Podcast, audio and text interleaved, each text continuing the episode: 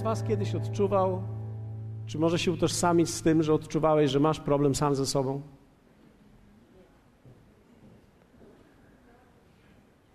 Że masz problem sam ze sobą? Niektórzy prawdopodobnie mówią, po co będziemy mówić, przecież oczywiste to jest, że każdy człowiek ma problem sam ze sobą. Czy to jest możliwe, żeby człowiek miał problem sam ze sobą nawet wtedy, kiedy się nawrócił już parę lat temu, paręnaście lat temu? Tak. Myślę, że tak. Wiecie, cały czas zadajemy sobie to pytanie, dlatego że to jest część naszego życia. Zadajemy sobie to pytanie i Bóg chce w skuteczny sposób pomóc nam rozwiązać i rozwiązywać ten problem. Ja nie sądzę, że problem można rozwiązać tylko, ale większość problemów, które Bóg chce rozwiązać w naszym życiu, rozwiązuje w postaci procesu, do którego nas zaprasza. Bóg często dokonuje pewnego cudu, aby zmienić coś gwałtownie, ale bardzo często zaraz po cudzie zaprasza ciebie i mnie, abyśmy uczestniczyli w procesie przemiany, dlatego że w tym procesie przemiany i odnowy On chce uczynić ciebie częścią odpowiedzi. Tak, abyś nie tylko widział Boga, który działa dla ciebie, ale abyś również poznał Boga, który współdziała razem z tobą. Dlatego że Boga się nie można tylko nauczyć, Boga trzeba nauczyć się doświadczać. My nie poznajemy Go tylko intelektualnie, my Go poznajemy również przez doświadczenie. Dlatego też chrześcijaństwo nie ma nic wspólnego tylko z suchą teologią, ale jest tak naprawdę prawdziwym doświadczaniem Jego w każdej sytuacji życia. Także widzimy, jak On nas przeprowadza w życiu z jednego miejsca w drugie miejsce. I kiedy mówimy o rozwiązywaniu problemów i kiedy mówimy, w jaki sposób Bóg realnie chce rozwiązać nasze problemy, tak naprawdę mówimy o tym, że Bóg chce zaprosić nas do prawdziwego procesu, na końcu którego zobaczymy, że kim jesteśmy i kim On nas uczynił. Nie ma odpowiedzi prostych na pytanie, kim jestem. Ale każdy z nas zadaje sobie to pytanie, kim jestem? Teraz miałem okazję mówić do młodzieży w tym tygodniu. Jest to wspaniałe, kiedy patrzę na młodych ludzi, jacy oni są fenomenalni, zadają sobie te pytania, które myśmy sobie zadali. Które myśmy sobie zadawali kiedyś. Kto z was już ma dzisiaj więcej niż 25 lat? Podnieście ręce. Okej. Więc wszyscy, którzy mnie... A kto z was ma więcej niż 30?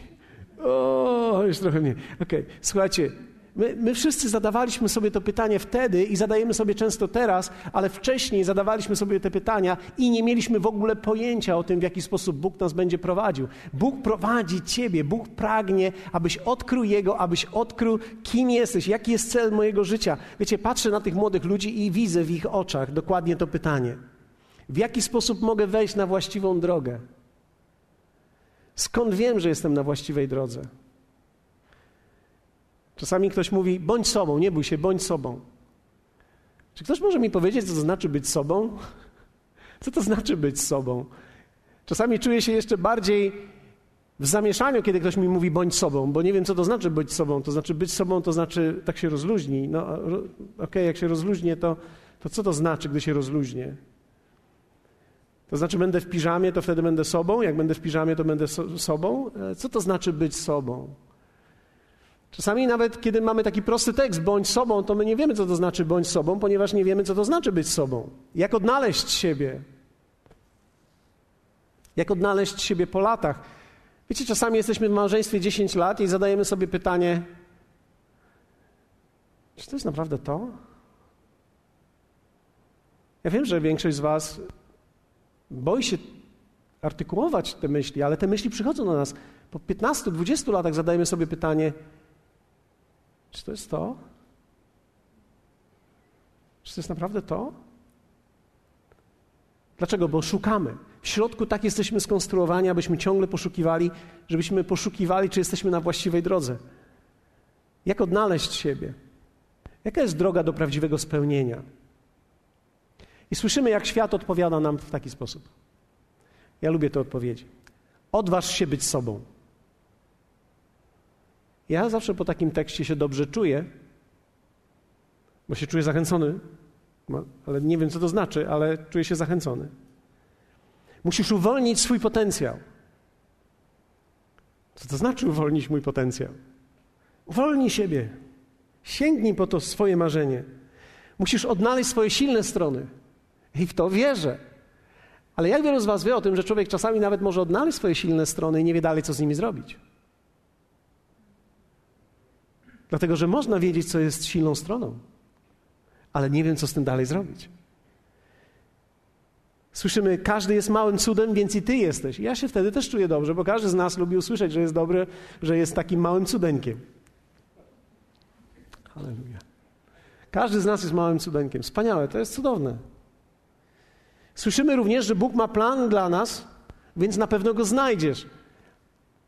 No, Bóg ma plan dla nas, ale żeby go znaleźć, trzeba go szukać. Człowiek nie znajduje planu Bożego, potykając się o niego. Czyli Boży plan nie przychodzi do naszego życia tak, że po prostu idę sobie drogą zwyczajnie i nagle się potknąłem i myślę sobie, mój Boże, o co się tutaj potknąłem? A, to plan Boży, to teraz już wiem, że mam plan Boży i już wiem nawet, jak on wygląda. Nie można się potknąć o plan Boży. Plan Boży to jest coś, co człowiek znajduje, gdy tego szuka. I niezależnie od tego, jakie odpowiedzi słyszymy, w dalszym ciągu człowiek ma te pytania, kim jestem? Człowiek nawet może być pastorem 25 lat i dalej sobie zadaje to pytanie. Muszę powiedzieć, mój Boże, czy ty sobie zadajesz pytanie, kim ty jesteś? Cały czas sobie zadaję to pytanie. Dlatego, że cały czas, tak jak ty, każdy człowiek, normalny człowiek, chce wejść dokładnie w to, co Bóg ma dla mnie. Chce dokładnie wiedzieć, że jestem na Jego drodze, że wypełniam Jego wolę. Chcę dokładnie wiedzieć, kim jestem w tym wszystkim.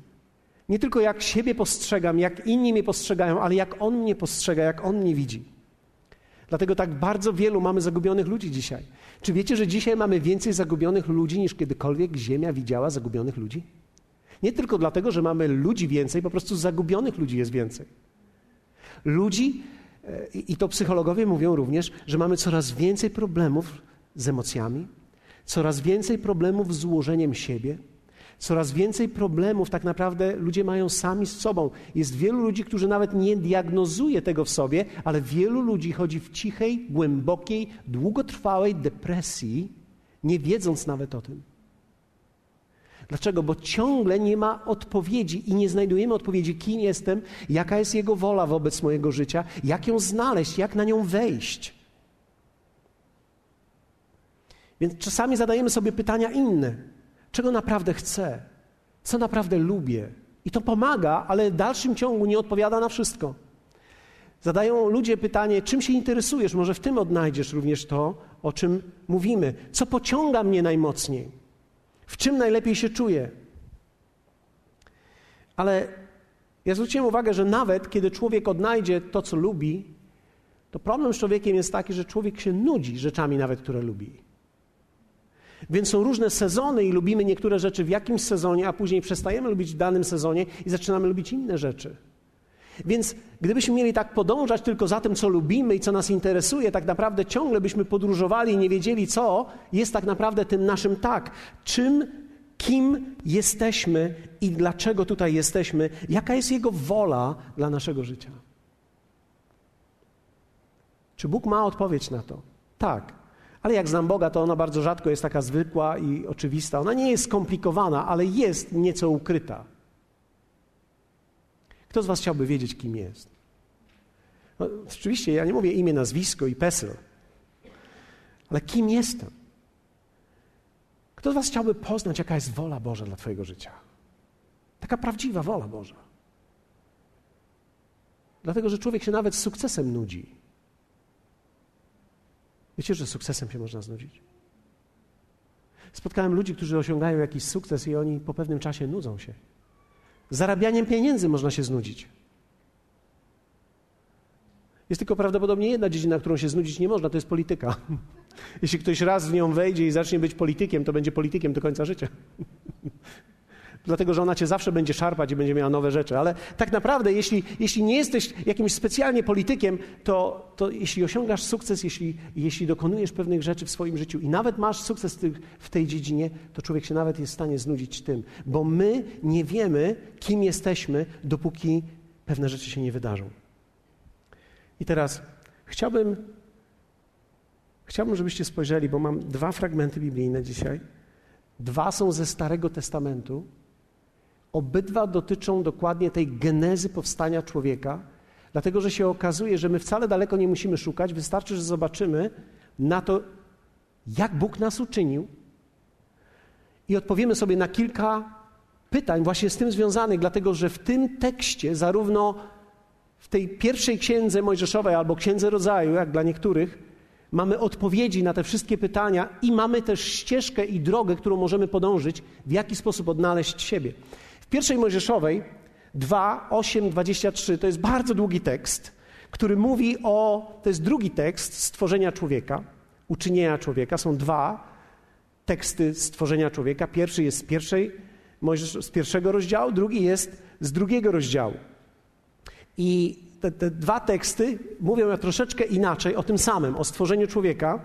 I kiedy Bóg tworzy człowieka, to tak naprawdę Bóg, kiedy tworzył człowieka, to w tym samym czasie tak jakby tworzył prototyp ciebie. Jeśli chcesz wiedzieć, jak jesteś uczyniony, to wystarczy, że spojrzysz dokładnie na Księgę Rodzaju, pierwszą Mojżeszową, Genezis i tam jesteś. Tam jesteś. I w tej pierwszej Mojżeszowej czytamy, że zasadził Pan Bóg ogród w Edenie na wschodzie, umieścił tam człowieka, którego stworzył. I to jest oczywiście ten drugi tekst. I podoba mi się bardzo werset 11, 12, 13 i 14, który mówi o tym, że On uczynił nas, umieścił nas w ogrodzie i ten ogród otoczył rzekami, które były granicą. Jak ktoś z was wie, jak brzmią te rzeki, to one Pishon, Gihon, Hiddel, Eufrat. Pishon, Gihon, Hiddel, Eufrat. 4 rzeki, które otaczają to miejsce. Bóg umieszcza tam człowieka i pierwszy tekst pierwszej Mojżeszowej mówi: uczyńmy człowieka na obraz nasz, podobnego do nas, i niech panuje nad rybami morskimi, nad ptactwem niebios, i nad bydłem, i nad całą ziemią, i nad wszelkim płazem pełzającym po ziemi. I stworzył Pan Bóg człowieka na obraz swój, na obraz Boga stworzył go, jako mężczyznę i niewiastę stworzył ich. Bóg uczynił nas. Więc aby odpowiedzieć sobie na pytanie, kim jestem, musimy najpierw zobaczyć i odpowiedzieć sobie na to pytanie, jak nas uczynił. Jak Bóg nas uczynił. Abyś mógł zobaczyć, kim jesteś, musisz zobaczyć, jak zostałeś uczyniony. To jest butelka napełniona wodą. Ona ma pewien cel. Jest zamknięta nakrętką. Nakrętka ma pewien cel. Nakrętki celem jest zatrzymanie wody w wypadku przewrócenia się butelki. Także butelka przez nakrętkę staje się szczelna. Nakrętka jest uczyniona z pewnym celem. I kiedy patrzymy, jak jest uczyniona, możemy rozpoznać, do czego służy. Tak samo też jest z każdym z nas. Ty i ja, kiedy zobaczymy, jak jesteśmy uczynieni, możemy zobaczyć, co jest naszym powołaniem. Jak Bóg ciebie uczynił. I tekst od razu mówi, że uczynił nas podobnymi do siebie. Powiedzmy razem, podobni do Niego. Podobni do Niego w biblijnym znaczeniu to nie oznacza podobny, czyli wygląda jak ten, ale podobny to jest odbicie lustrzane, czyli tak jak ten. I podobny nie w wyglądzie, ale w funkcjonowaniu. Czyli ty i ja zostaliśmy uczynieni przez Niego, podobni do Niego. To jest bardzo duża informacja dla nas. Bo to oznacza, że ty i ja funkcjonujemy jak Bóg. Możecie obudzić moją mamę? Okej, dziękuję.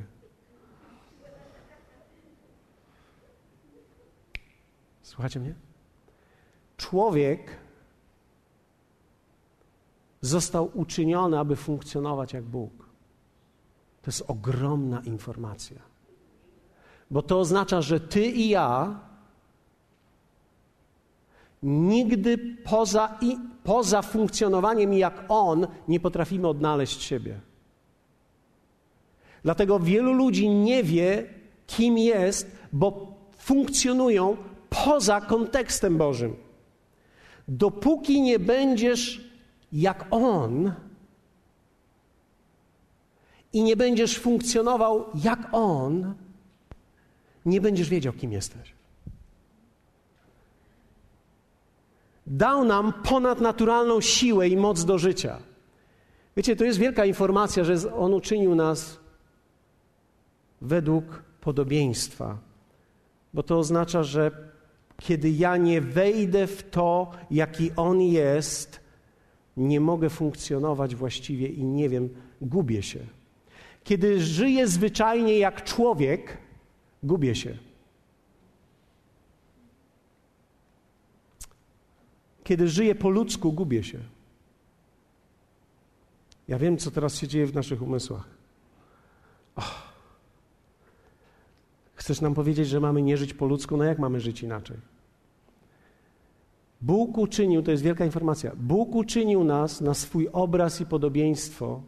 To znaczy, że ty i ja zostaliśmy od samego początku uczynieni, aby być jak On.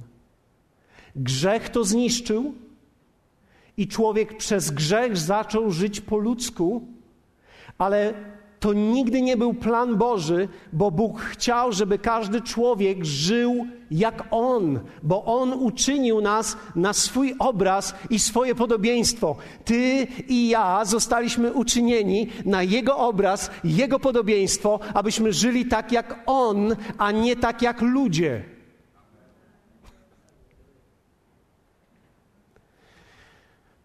Tylko nie mówcie tego nikomu. Oczywiście, że będziemy żyli naturalnym życiem. Oczywiście, że będziemy mieli naturalne życie. Będziemy chodzili do pracy, będziemy mieli dzieci, będziemy mieli naturalne życie, ale w tym naturalnym życiu Bóg chce, abyśmy mieli ponadnaturalne życie. Dlatego Jan napisał w swoim tekście w 1 Jana 3,2, powiedział tak: umiłowani teraz dziećmi Bożymi jesteśmy, ale się jeszcze nie objawiło, czym będziemy. Lecz wiemy, że gdy się objawi, będziemy do Niego podobni, gdyż ujrzymy Go takim, jakim jest. Czyli jak Go zobaczymy, to zobaczymy, że On jest taki jak my, a my tacy jak On. Wiecie, to jest bardzo ciekawa rzecz, bo to oznacza, że żaden człowiek bez Boga nie może się odnaleźć. Zostałeś uczyniony na Jego obraz i podobieństwo, dlatego bez Jezusa jesteś zgubiony. Nie jesteś zgubiony, że On jest tylko Zbawicielem, jesteś zgubiony, bo żyjesz poza obszarem, który On zaplanował dla ciebie. On zaplanował dla każdego z nas, abyśmy żyli tak jak On. W ponadnaturalnym życiu, w Jego mocy. Dlatego człowiek jest uczyniony do ponadnaturalności i nas ponadnaturalność ciągnie.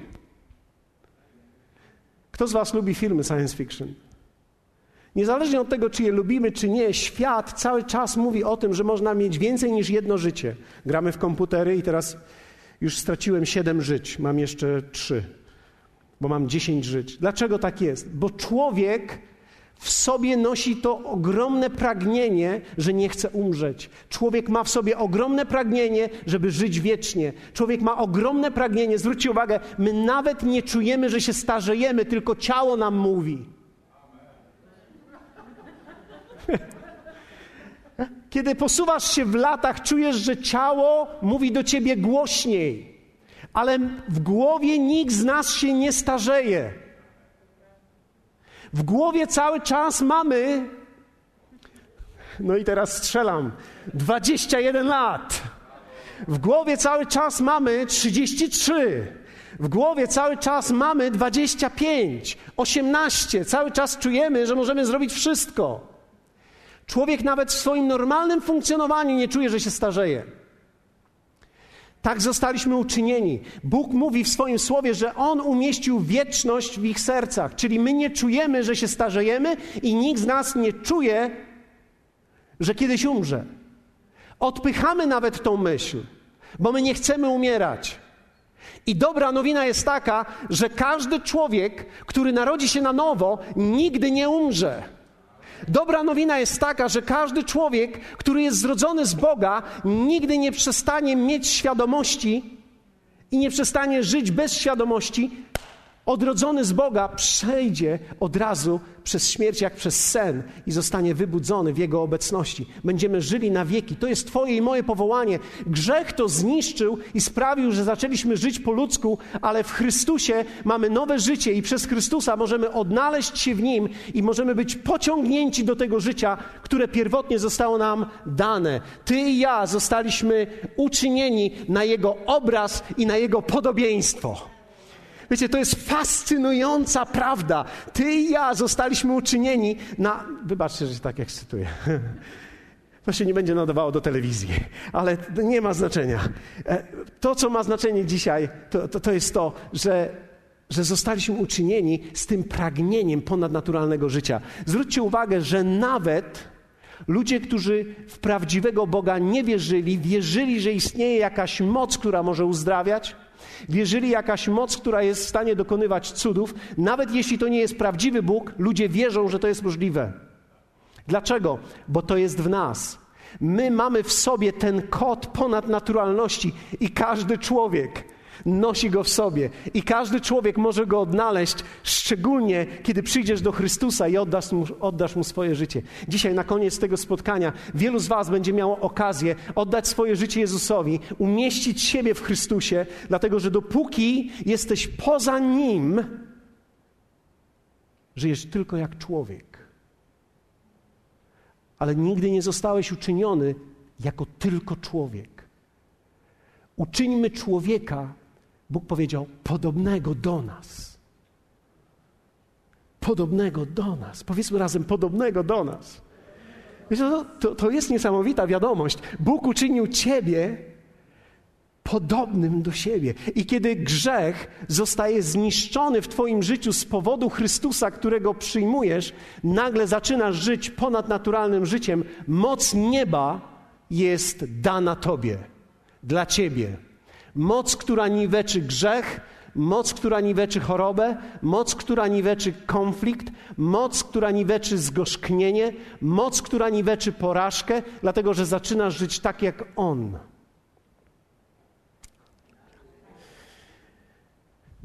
Jak nas uczynił, mówi nam, kim jesteśmy.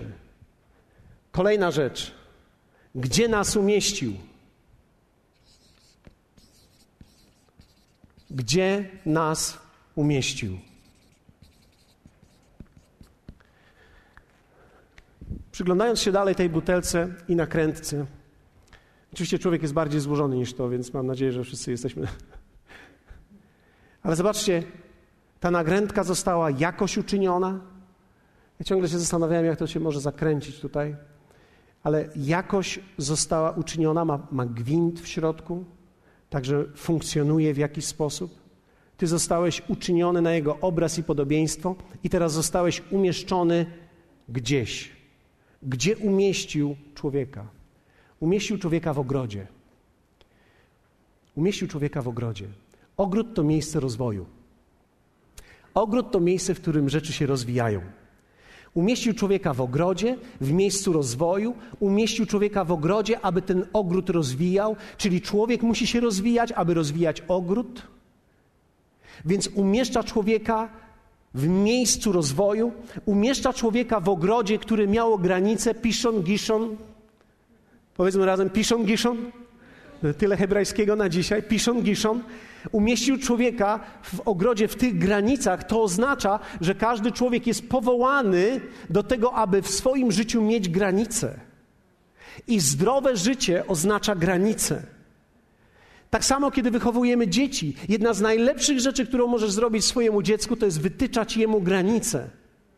Dlatego, że dzieci, które nie mają granic, zaczynają żyć w chaosie i nie wiedzą, co mają ze sobą zrobić. Tak samo człowiek, który czuje, że nie ma granic, żyje bez pokoju Bożego. Granice nie tylko mówią, gdzie ja nie mogę wyjść, granice mi mówią, poza którym terenem jestem w niebezpieczeństwie. Dlatego, że w tych granicach była Boża obecność, Jego ochrona i Jego błogosławieństwo nad Twoim i moim życiem. Więc gdzie On nas umieścił? Umieścił nas w ogrodzie, aby nas rozwijać. To oznacza, że miał plan dla nas. On powiedział, rozwijaj ten ogród. Więc On miał plan dla Ciebie i dla mnie, abyś Ty rozwijał swoje życie, abyś rozwijał siebie, abyś żył wobec pewnych granic. I jeszcze na dodatek umieścił w tym ogrodzie 2 drzewa. Powiedzmy razem 2 drzewa. Niektórzy z was znają tylko jedno drzewo, ale tak naprawdę były tam 2 drzewa. Jedno drzewo nazywało się drzewo poznania dobra i zła. Drugie drzewo to było drzewo życia.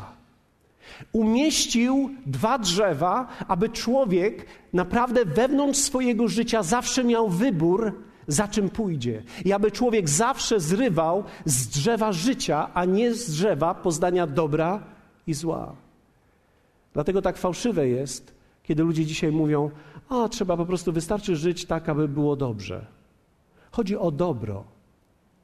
Wiecie, w życiu nigdy nie chodziło o dobro. Ja wiem, że teraz niektórzy z was mówią, zaraz, chwileczkę, co ty mówisz tutaj w kościele? Tu nie chodziło o dobro? Nie, nigdy nie chodziło o dobro, chodziło zawsze o życie. Dlatego, że człowiek zawsze nazwie dobrem coś, co jest dla niego dobre, niekoniecznie dla wszystkich. I nigdy nie jesteś w stanie wybrać coś, co jest dobre dla ciebie, nie raniąc kogoś. Tylko Bóg, który daje życie, sprawia, że człowiek, który wybiera życie, będzie żył dobrem dla wszystkich. Bo tylko życie i dobro prawdziwe jest od Niego. Człowiek, który ustala dobro, rani ludzi. Przykład. Wyobraźcie sobie, że żyję z moją żoną 27 lat i nagle poznaję Suzy. Suzy jest o wiele milsza niż moja żona, co wcale nie jest aż tak ciężko sobie wyobrazić. Suzy nie mówi do mnie, sam sobie zrób herbatę, sam sobie zrób kawę. Suzy mówi do mnie, oczywiście, słoneczko. Więc teraz, jeśli ja pójdę w życiu za tym, co jest dobre dla mnie i ja wybiorę dobro, to nawet jeśli to będzie dobro dla mnie, to ja kogoś zranię tym dobrem. Dlatego, że człowiek nie potrafi wybrać dobra, dopóki nie wybierze życia. Dlatego Bóg umieścił w ogrodzie zawsze dla każdego z nas wybór, abyśmy wybrali życie, a nie dobro czy też zło. Dlatego, że człowiek religijny nawet zawsze się będzie oszukiwał i będzie zawsze robił według niego dobro, bo oszukiwanie siebie jest normą zwykłego człowieka. Kto z was czuje, że się czasami oszukuje? Oszukujemy się na wiele różnych sposobów. Najprostszy jest taki, jemy jeden kawałek ciasta, jeszcze spróbuję jedno. Nie zaszkodzi mi. Dzisiaj nie mam diety. No ale tu nie chodzi o dietę, tu chodzi o zdrowie. Więc wobec zdrowia oszukujemy siebie. I wiecie, są o wiele bardziej niebezpieczne momenty, w których siebie oszukujemy. Bóg umieszcza nas w konieczności zatem wyboru, więc gdzie nas umieścił? W ogrodzie. W ogrodzie, który miał ograniczenia, w ogrodzie, w którym był rozwój, w ogrodzie, w którym On chciał, żeby był rozwój. I jeszcze na dodatek tego wszystkiego, teraz słuchajcie, to jest najlepsze, w ogrodzie tym uczynił kobietę dla mężczyzny. Inaczej mówiąc, natychmiast w ogrodzie umieścił nas we wspólnocie. I nie tylko we wspólnocie, ale jeszcze takiej wspólnocie, z której się wyjść nie da. We wspólnocie, abyśmy umieli żyć razem. Czyli gdzie nas umieścił? Umieścił nas we wspólnocie, w małżeństwie, w przymierzu, pomiędzy braćmi i siostrami, z której się wyjść nie da. Znaczy, oczywiście, że się da, ale nie da się nie raniąc. We wspólnocie, abyśmy umieli żyć razem, biorąc odpowiedzialność za cudze błędy.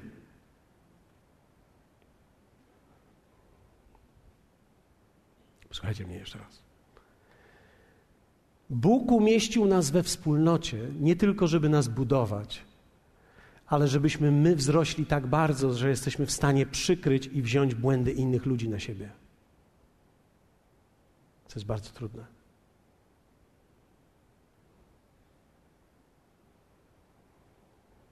Dlatego mówię do mojej żony, nie opuszczę cię. I to brzmi jak kara. I nie zostawię cię. To brzmi jak wyrok. Nie opuszczę cię i nie zostawię cię. I chcę wziąć odpowiedzialność za twoje błędy. Chcę cię kochać niezależnie od tego, jak dobrze czy jak źle to wygląda. Dlatego, że Bóg zawsze pragnął, aby podstawą i fundamentem życia każdego człowieka była miłość. Miłość to nie jest takie ciepłe kluchy, miłość ma w sobie surowość, ale miłość zawsze dokonuje wyboru. Chcę dobra dla Ciebie. Chcę dobra dla Ciebie. Chcę dobra dla Ciebie. Chcę dobra dla Ciebie. Chcę dobra dla Ciebie. Dlatego Bóg umieszcza nas w ogrodzie. I ostatnia rzecz. On nie tylko nas uczynił podobnymi do siebie, nie tylko umieścił nas w ogrodzie, ale musimy sobie zadać pytanie, co powiedział do nas. Bóg zawsze cel człowieka wiąże ze słowem. On powiedział, rozradzajcie się i rozmnażajcie. Jak wielu z was wie i widzi, że tu nie jest mowa tylko i wyłącznie o prokreacji. Tak naprawdę najprostsza rzecz czasami w życiu to jest mieć dzieci. Najtrudniej jest wychować. Co innego jest być ojcem, który dał życie, a co innego stać się ojcem, który jest rodzicem wychowującym, który prowadzi dziecko, bo teraz posłuchajcie mnie, który prowadzi dziecko od momentu, kiedy może chodzić, znaczy najpierw je nosi, później je prowadzi, później już tak jest, a później tak, później tak. I to jest ważne. Dzieci nigdy nie wychodzą z życia, nawet gdy wychodzą z domu. Człowiek nigdy nie przestaje być rodzicem. Nigdy mentalnie nie powinien przestać być rodzicem. Nigdy mentalnie nie powinien powiedzieć, one już są dorosłe, niech robią co chcą. Dlatego, że zawsze powinno nas obchodzić, aby one żyły do samego końca właściwie. Dramatem często jest, dramat, który widzę często, to jest, kiedy dzieci mają 16-17 lat, przestają słuchać rodziców, później mają 21, wychodzą z domu i później te rodzice tylko dopingują, żeby im wyszło, ale tak naprawdę tracą relacje między sobą i nie są już razem więcej. Naprawdę prawdziwe rodzicielstwo jest wtedy, wiecie, ja czekam na taki moment, kiedy mój syn będzie miał 40 parę lat. Ja wiem, że on nie czeka na ten moment, ale kiedy mój syn będzie miał 40 parę lat, a ja będę miał 60 parę lat pod 70, i że będziemy mogli dalej rozmawiać i być przyjaciółmi ze sobą. Tak, żebym mógł powiedzieć, że w życiu tak naprawdę nie chodzi tylko o to, żeby dobrze wystartować, ale że lądowanie również jest ważne. Dlatego, że my nie chcemy być 60-70-latkami, którzy są bez wiary, bez życia, bez ikry, bez sensu. Co teraz robisz w życiu? Ja nie jestem to na emeryturze, łowię ryby. Nie, my mamy cel do samego końca, aż nas Pan odwoła. Więc jak nas uczynił? Podobnymi do siebie. Gdzie nas umieścił? W ogrodzie i w miejscu rozwoju. Co powiedział do nas? Powiedział, rozradzajcie się, pomnażajcie. I powiedział też, daję wam owoc, czyli mam zaopatrzenie dla was. Ale to zaopatrzenie dla waszego życia będzie bardzo ciekawe. Daję wam owoc i daję wam ziarno. Czyli w tym jest również pewna obietnica Boża. W tobie jest ziarno, które może pomnażać twoje własne zaopatrzenie. Bóg powiedział do nas o zaopatrzeniu, powiedział o ochronie, powiedział, co możemy zrobić, tak żeby człowiek mógł panować. Dlatego, że ostatecznie podobieństwo do Boga polega na tym, że człowiek panuje nad obszarem i obszarami swojego życia. Taka jest konsekwencja bycia podobnym do Niego. Co powiedział? Panujcie. Powiedzmy razem, panujcie. Największe panowanie człowieka to jest panowanie nad sobą. Panowanie nad językiem, panowanie nad charakterem, panowanie nad emocjami. Panowanie nad swoim wnętrzem, panowanie nad tym, co mną ciągnie, pragnieniami, które miałem wcześniej. Czy potrafię zapanować nad tym? Słowo nawet mówi, że człowiek, który opanowuje siebie, jest większy niż zdobywca miasta. Dlatego, że Bóg zawsze chciał, abyś panował nad swoim życiem, abyś we właściwy sposób panował nad swoją rodziną, abyś we właściwy sposób panował nad każdym obszarem, który ciebie dotyczy, nawet finansami. Powiedzmy razem, panowanie. Człowiek nigdy nie czuje, że pełni jego wolę, dopóki nie panuje. Panowanie jest wpisane w kodzie każdego człowieka. My pragniemy panować.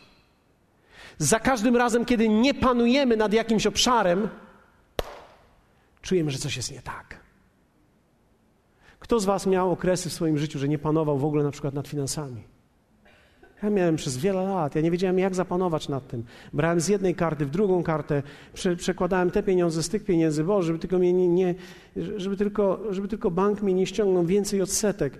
I nie wiedziałem, co mam zrobić, ponieważ nie panowałem w ogóle. Nie panowałem nad budżetem, nie panowałem nawet nad tym, jak wydaję.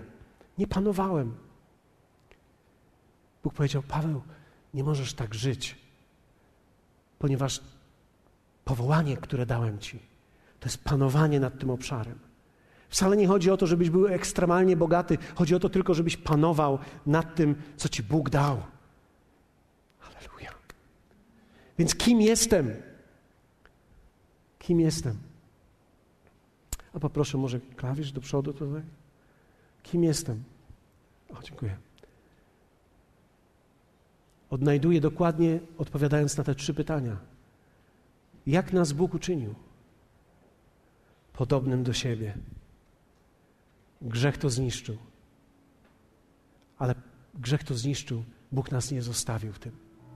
Wiesz, że Bóg nie zostawił ciebie, żebyś żył tylko po ludzku i nie radził sobie? Bóg ma plan dla ciebie. I ten plan jest taki, abyś przyszedł do Jezusa, abyś Go poznał. Nawet wiecie, jeśli mamy wiele lat w Bogu, ja ciągle potrzebuję poznawać Jezusa, ciągle potrzebuję być zakochanym w Nim, ciągle potrzebuję jeszcze bardziej Jego.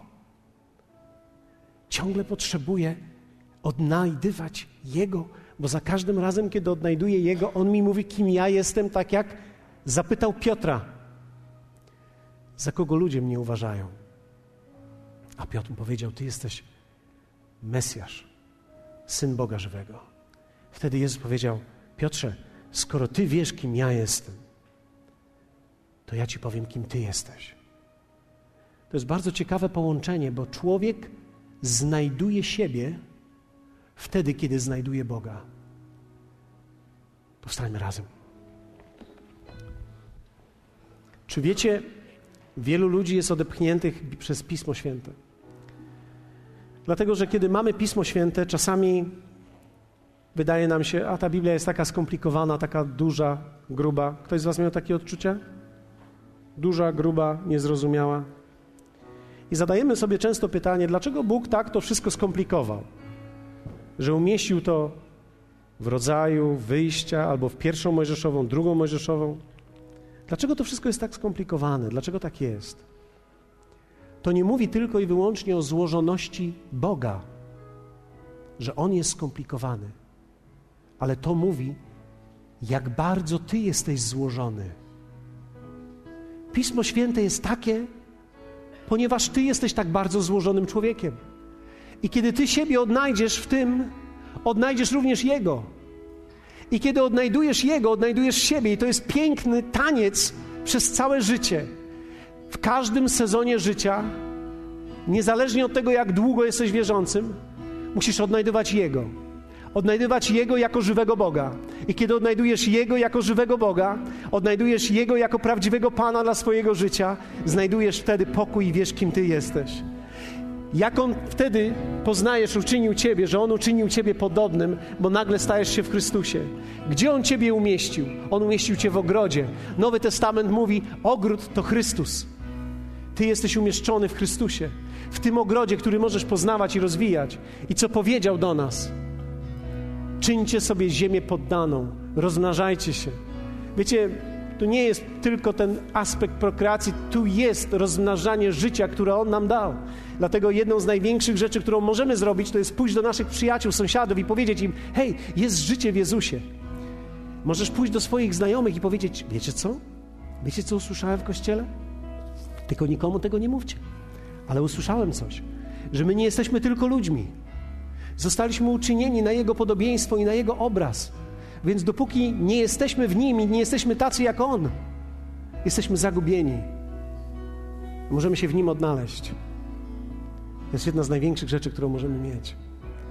Dzisiaj tutaj służba modlitwy będzie do naszej dyspozycji. Będziemy modlili się. Ale chciałbym teraz poprosić wszystkich tych, którzy są spragnieni rozpoznania powołania w swoim życiu. Tego, kim jesteś. Ta odpowiedź jest dokładnie w tym. Musisz zobaczyć i przyjść do Niego. Musisz spotkać Jezusa i poznać Jezusa. Musisz rozpoznać miejsce, w którym Bóg Ciebie umieszcza. Pozwolić się umieścić w miejscu. Dla wielu z Was nawet to miejsce to Kościół. Pozwolić się umieścić w domu Bożym, w ogrodzie, w którym możesz rosnąć. Tak, dokładnie tak jest. I musisz zaufać w to, co Bóg mówi o Tobie i co mówi do Ciebie.